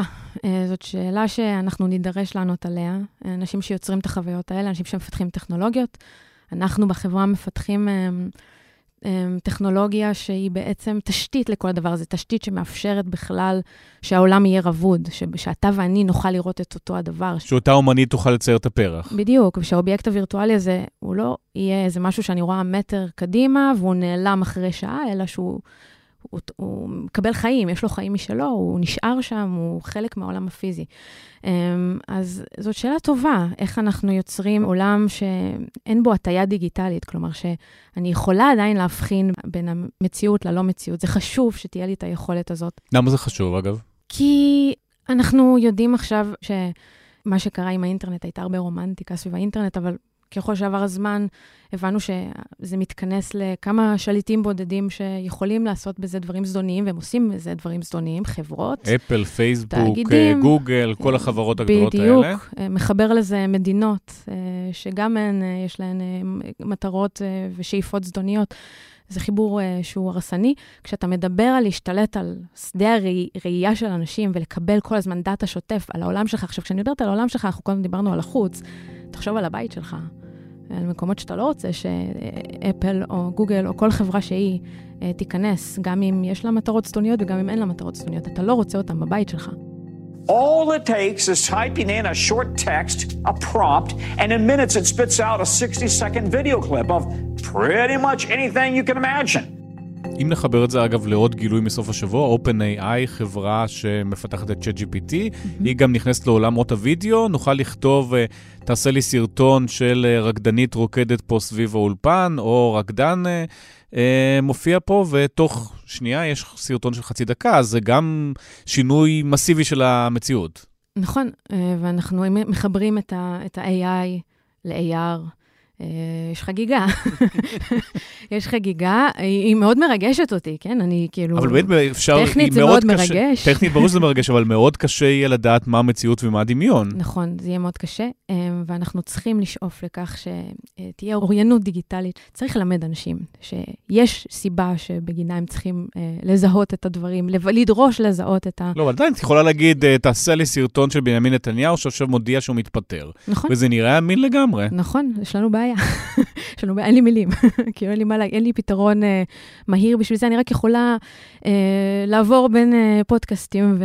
ו- ולהסביר את הנושא הזה, שיכול להיות סרטון כזה. עכשיו, אני באה מתוך עמדה של אה, בן אדם שמפתח את הטכנולוגיה ו- ו- ו- ושואף לה, אה, אבל אני חושבת שצריך איזשהו איזון בין ה... אה, השאיפות שלי כזה כל הזמן לראות, להגיע. לקצה של הטכנולוגיה אה, מול מה, מי ישתמש בזה ואיך. עכשיו, אני לא חושבת שהדברים הם בלתי נמנעים. אני חושבת שזה כן בידיים של אנשים. אני חושבת שזה כן בידיים של אפילו האנשים הצרכנים, כאילו, בקצה. אה, זה לא איזה גזירת גורל, זה לא אה, כורח טבע שאין לנו יכולת להתנגד לו. זה בידיים שלנו. אז הזכרנו בהתחלה את האייפון, גד גניר, מבקר החפיצים שלנו, אומר שהמכשיר הזה זה כמו אייפון, אותו גילוי, מפה האנושות מתחילה להתקדם, מסכימה? לא.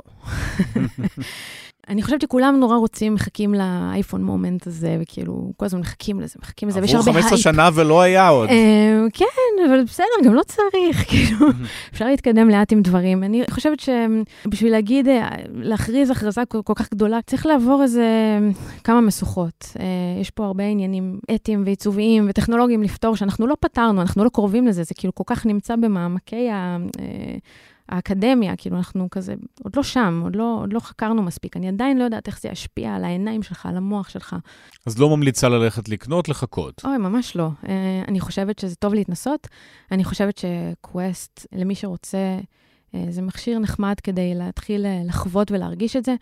Um, אני חושבת שזה עולם מרתק. Uh, אני חושבת שיש סיבות טובות uh, להיכנס לתוכו, בטח בתור אנשים שיוצרים uh, תוכן ואומנות ומשחקים. וגם דברים פרודוקטיביים יותר, אתה תחשוב רגע על אה, עולמות של אה, נגישות.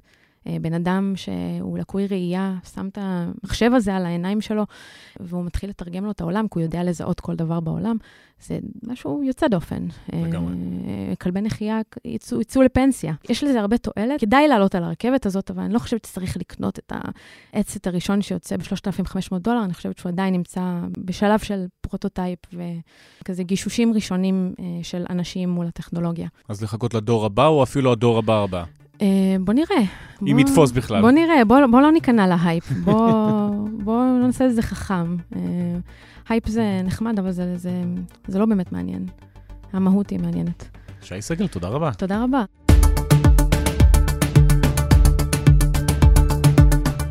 השבוע, הפודקאסט של הארץ, כאן סיימנו, בצוות ניצה ברגמן, אמיר פקטור, אסף פרידמן, דן ברומר, מאיה בן ניסן, אברי רוזנצוויג ונערה מלקין.